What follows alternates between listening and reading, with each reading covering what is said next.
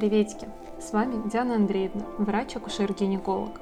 И вы на подкасте «Между нами девочками» – место, где собрана очень важная и ценная информация о женском здоровье. Подкаст создан для тех, кто готов слушать и слышать откровенные разговоры на интимные темы, для тех, кто готов узнать правду о женщине. Присоединяйтесь и слушайте новые выпуски каждую неделю. Приятного и полезного прослушивания! Это первый выпуск подкаста «Между нами девочками». И сегодня мы обсудим с вами, когда женщине стоит задуматься о детях и как возраст влияет на фертильность. Даже если вы не планируете сейчас детей, вам стоит прослушать этот выпуск, ведь когда есть подружки, сестры, приятельницы, вы, может быть, сможете посоветовать вовремя обратиться к врачу и не терять время. К огромному сожалению, женщины на данный момент не все знают строение своего тела, не знают свой организм и как он должен правильно функционировать. Нас в школе никто не обучает знанию о женском здоровье и о репродуктивном потенциале каждой женщины. Мы не знаем, что норма для нашего организма, а что нет. Нам никто не рассказывает, что произойдет, если упустить время. Сейчас все чаще молодым девушкам говорят: вы сможете всего добиться, работайте, стройте карьеру, вы все можете. И да, я абсолютно согласна, обязательно надо самореализовываться и строить планы, достигать, обучаться. Но, пожалуйста, дорогие милые девушки, не забывайте лишь о том, что ваш фертильный возраст идет и он проходит. Зачастую девушки забывают об этом и не предпринимают должных мер по сохранению своего репродуктивного потенциала. А когда наступает время для вопроса, почему бы мне сейчас не завести ребенка со своим мужем, бойфрендом, начинаются проблемы, и мы понимаем, что время упущено. Дорогие девушки, творите, мечтайте, работайте, учитесь, стройте карьеру, но не игнорируйте тот факт, что возраст проходит. Этот выпуск вовсе не призыв срочно всем рожать 18 лет, не учиться, не строить карьеру и так далее. Нет, это выпуск о том, что вам просто надо знать о своем здоровье и о чем рано или поздно вам стоит задуматься. А сейчас просто ответьте на такие вопросы. Какой мой план относительно детей по жизни? Я child-free или у меня будет 10 детишек? Когда я хочу, чтобы у меня появилась семья и дети? Когда я морально буду готова к такому ответственному шагу? Подумайте над этим вопросом сейчас и подготовьтесь заранее. Здесь нет верных ответов, есть только те ответы, которые вы сами себе даете и то, на что вы сами готовы. А я вам расскажу про возрастные аспекты и их влияние на вашу жизнь и ваши планы. Итак, термин «фертильность». Что это такое? Фертильность имеет латинское происхождение от слова «fertilis», что переводится как «плодородный», «плодовитый».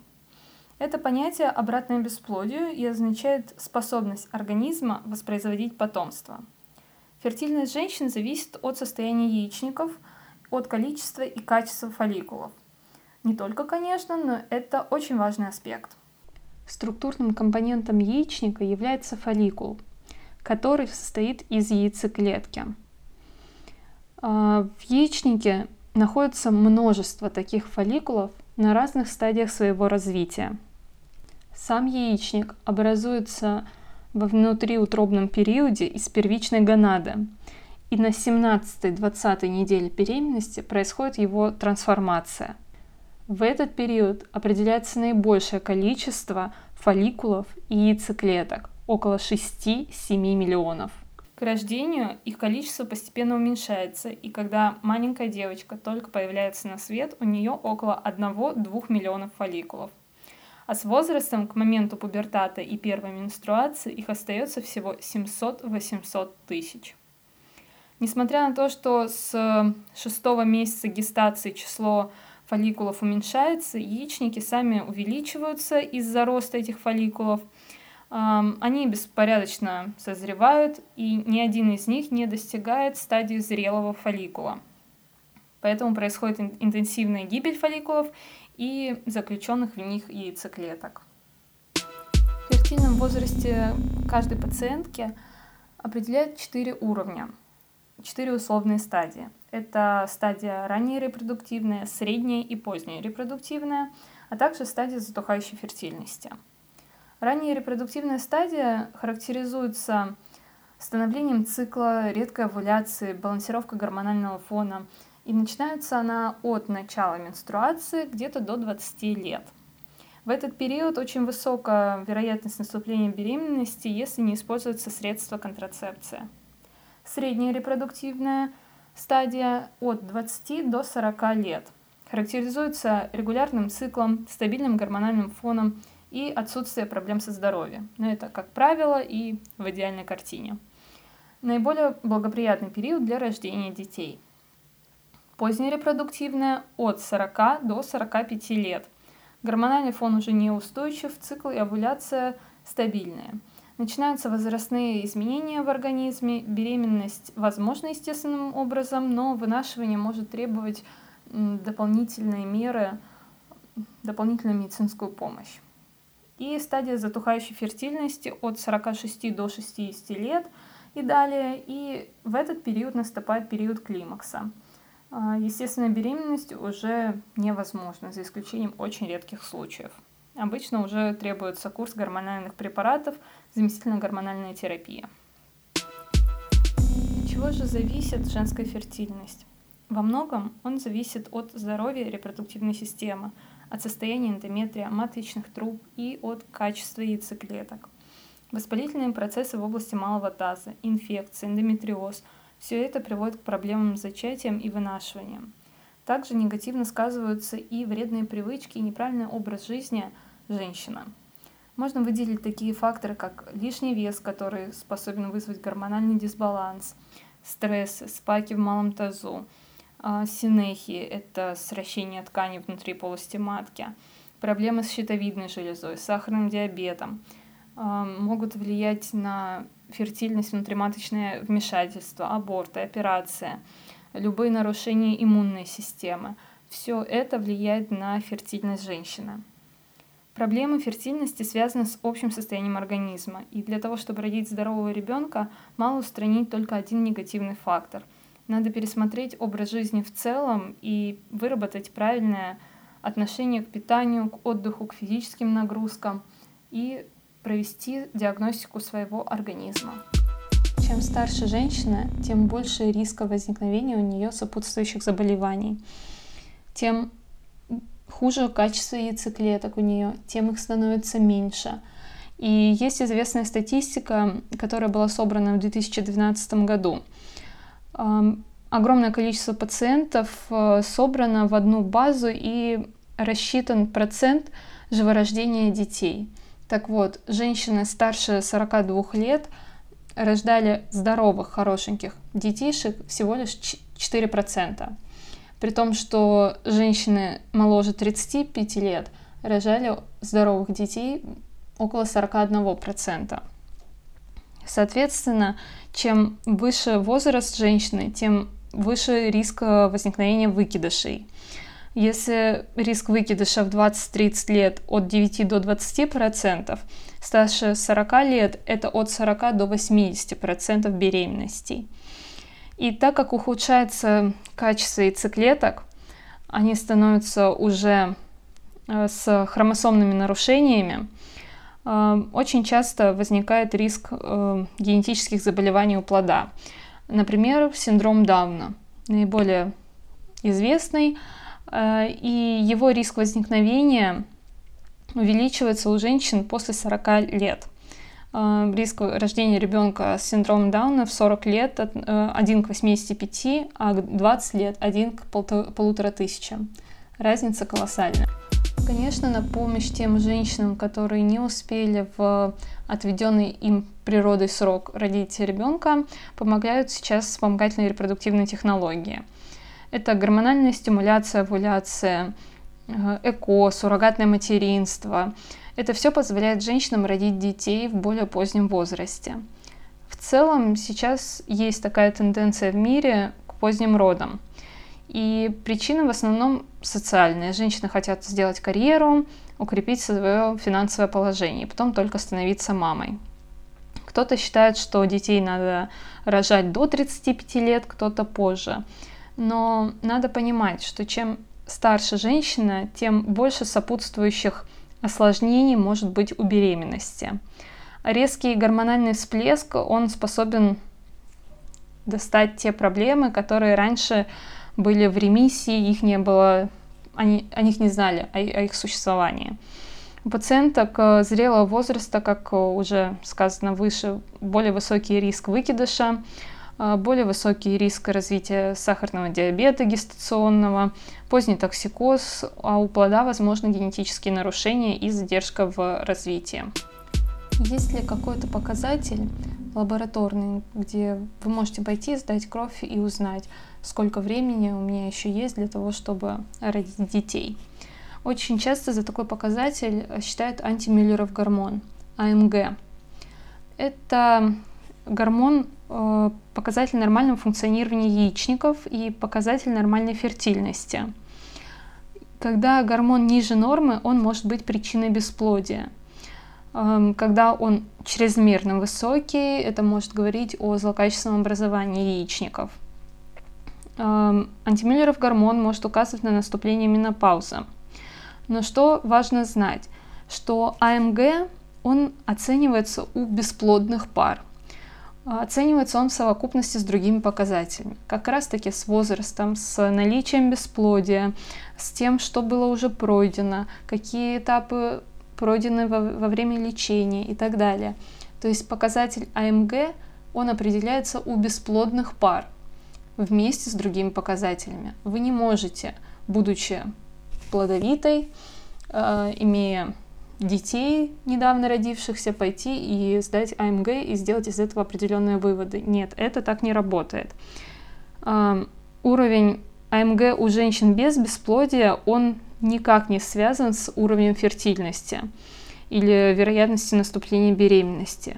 АМГ может быть очень низким, там 0,5, 0,1, но беременность может наступить спонтанно. Это не говорит об уровне вашей фертильности. То есть, по-хорошему, врач, исследуя уровень вашего антимюллерового гормона, может оценить, насколько будет хороший ответ на стимуляцию овуляции яичников. Предлагает ли на данный момент современная медицина решения, при которых молодая пара не хочет сейчас спешить стать родителями, но при этом и не хочет опоздать? Да, конечно, на данный момент сейчас очень популярна становится процедура криоконсервация ооцитов или криоконсервация яйцеклеток. Их замораживают на ранней стадии развития. Заморозка яйцеклеток – это очень хороший вариант сохранения своей репродукции не только женщинам, кто планирует отсрочить период рождения детей, но и также тем женщинам, у которых обнаружили онкологическое заболевание. Оптимальным сроком извлечения яйцеклеток является возраст от 18 до 35 лет. Ведь, как я еще раз сказала ранее, чем старше женщина становится, тем ухудшается качество яйцеклеток. Процедура заморозки яйцеклетки проходит в несколько этапов. Первый – это стимуляция овуляции. Вся процедура проводится в клиниках репродукции. Все проходит строго под контролем врача. Назначаются определенные лекарства и достигается большое количество созревания яйцеклеток одномоментно. Затем через несколько дней происходит пункция этих яйцеклеток, и они все собираются в, скажем так, определенный контейнер. Затем происходит быстрая заморозка, по-научному называется витрификация.